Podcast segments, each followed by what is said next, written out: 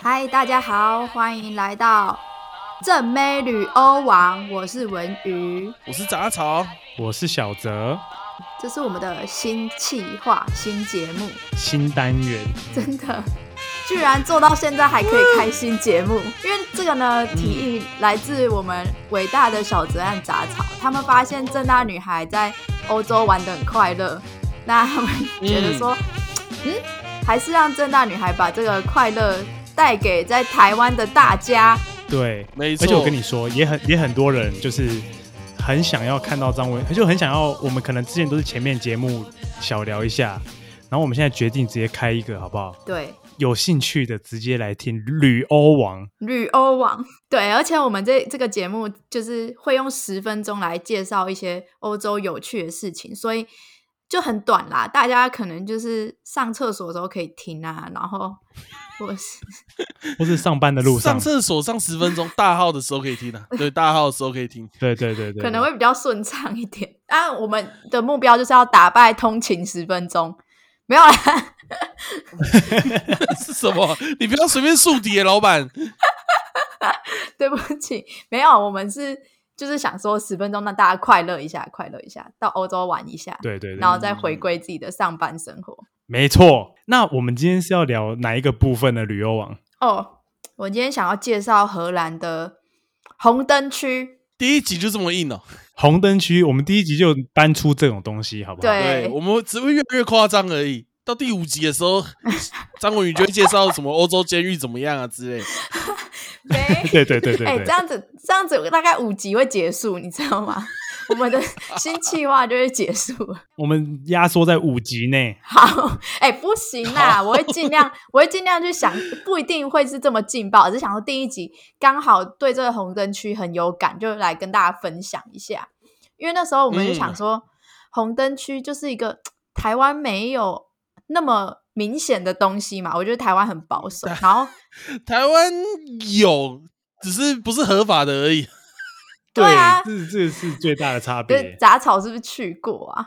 没有，就是但是荷兰就是很 公开开放，就是荷兰就是一个，他就是把红灯区摆在那，然后也很欢迎观光客或者是游客，或者是甚至当地居民想要去那个被服务一下，他们都很开放。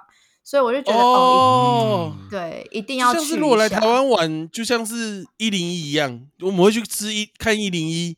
然后吃个鼎泰丰，然后去荷兰玩，就是去看个红灯区，吸个大麻，这样。哎，高下立判，荷兰大赢。哎，不得不说，荷兰真的是我每一个朋友，包括我自己，去完之后都还会想再去第二次的地方。这之后可能还可以再分享。但是因为我们那时候就是有男生陪同，所以我们就是除了很想体验以外，也觉得可以放心的去。我就觉得去红灯区其实。有男生旅伴的用处还蛮多的，就是他们还蛮有用处，就是后面会讲到他们用处在哪。好，可是你在这样讲，但女生在红灯区应该很安全吧？这就有点像是，就已经有很多煮好肉块在那里啦，对吧？狮子饿的话，就直接吃煮好肉块就好了，还对你下手干嘛？哎，杂草，你讲的很有道理，因为那时候我们真的，我们真的不知道红灯区是什么样子，所以就很紧张啊。可是去了发现超安全，超安全！你真的是那里最安全的女性。哎，我想，我想，我想请问一下，旅游网那里的灯火通明吗？还是跟台湾的一样比较嗯刺激一点？因为我们那时候就是 刺激一点，刺激是怎样？我们那时候就是大概是他有点六七点的时候去。然后，因为荷兰天黑比较晚，大概九点才会八九点才会天黑。我们那时候白天去的时候，它其实就很正常，它就是一条河，然后旁边有很多房子嘛，然后有一些小巷，然后白天看起来就是一般的住家、一般的房子的感觉，所以我们就赶快拍个照，就是就跟就拍那个河什么的哦。因为接下来他们开始营业，就不能拍照了。因为别人在工作的时候，你不能，你不能乱拍照。你想一下，哎，杂草，你在做那个物理实验，然后就有一个人就拿着手机进去一直拍你，好像哪里怪怪的。是真的很奇怪的。哎，我那我想请问一下，他们抓拍照的是他们是警察，就是有规定，就是法律有规定说就是不能拍照吗？还是算是约定成熟的一个习惯？约定成熟，就是可能你拿出相机，可能就会被制止或是被骂这样子。哦，哦对对对，就不尊重，不尊重女，不尊重那个服务者。性工作者，对，哎，杂草，你的专有名词很可以。就我们那时候就是嗯先去旁边的那个华人街吃个饭，天黑过去之后，哦，截然不同。它其实没有很阴暗，它就是开始亮那个红灯。就是为什么它叫红灯区，它就开始有亮那哦个每一个房子都会亮红灯。呃，应该说它其实是很多很多的橱窗，就是你们逛街的时候会看到，可能会摆那个假人的模特儿在窗外的那种橱窗。只是它一个房子可能会有三格橱窗，然后三格都会不同人站在那里，就是可以让你看到里面，就是哇，就是可能穿的很裸露的女生，或者是怎么样，可能有一些 cosplay 之类的样女生，哦就很像是你你要购买的那个服务，就是展示在那个橱柜上给你看的。对哦，有道理，有道理。对对对但是我觉得哦它真的很灯火通明诶、就是它是亮红灯哦，它还有会亮另外一种灯是蓝灯。红灯的话，就是她是生理女性，然后她想她也是那个性别认同女性，她想要服务男生。然后蓝灯就是她嗯变她变性过了，就是他变性完之后，他一样是服务男生。可是我有看过有哦情侣一起走进去蓝灯去蓝灯的那个橱窗，所以我也不太确定。就算是一个任君挑选的概念就对了。对对对对对，那女生在那里有得玩吗？比如说你想要解放一下的话，那有地方可以让你解放吗？，对，酷哥啦、西装男啦、油头男啦这种，嗯，我觉得没没有，我都没有看到男生。然后其实你去经过那些橱窗的时候，呃，那些女生她看到你是女生，她就不会对你做什么样的反应。可是如果今天是小泽和杂草你们两个走过去，你们大概会 每一个橱窗的人都对你们抛媚眼，就是他们都会可能对你们抛媚眼啊，或者是手这样子一直勾你进来啊。就是体验那种国中篮球队队长的感觉，这样。哦，对酷！对对对对。哎，篮球队队长真的超帅的。篮球队队长是很会打篮球，啊，你是身上有钱，知道吗？没有啦，哎篮球队队长没有办法做我们等一下要做的事情呢。我觉得我们对，酷哎，那我哎我想我想问一个大家都想知道的问题，大概就是消费的那个金额。哎，对，对对对，这个很重要。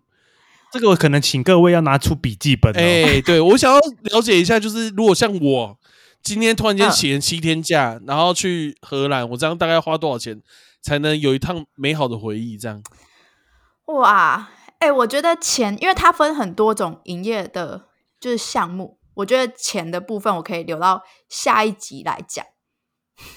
就是下一集我直接哦把就是没错，我就把价格，然后还有我们最后决定衡量价格之后去体验什么，就是跟大家一起讲这样子。哇，哎、你没有体验什么？根本就没体验什么，还硬要说自己有体验什么，没有。哎、但是我我我还可以讲一个，就是我真的觉得刚刚讲到，就是男生用处就是那个，就是如果有女生想要去红灯区，虽然没办法有什么样的实际的体验，可是如果你跟男生一起的话，你就可以一直跟着男生目光去看，就是那些那些女生是怎么对路人做反应的。不然，其实女生自己去逛应该蛮无聊的。哎、男生不会走一走突然不见吗？就比如说看到某个橱窗 OK 就进去，会啊，会啊。哎、很多都是蛮快速的、可能进去，然后就是打开橱窗，然后问一下，然后就进走进去了，哦，超快，超快。我以为你说的快是别种快，我以为你的男伴就是 到那边也是走进去，然后很快就出来了。大概五分钟那样子，还跟得上我们的那个路径。对你在外面划个手机，他就出来了。对啊，哎、我觉得有可能没有啦，这个我们可以留到下一集来讲。没错，，OK OK，没问题。好，呃，我们的正妹旅游王第一集，简简单单的告诉大家什么红灯区长什么样子，顺利成功。嗯，合法成功 红红合法红灯区长什么样子？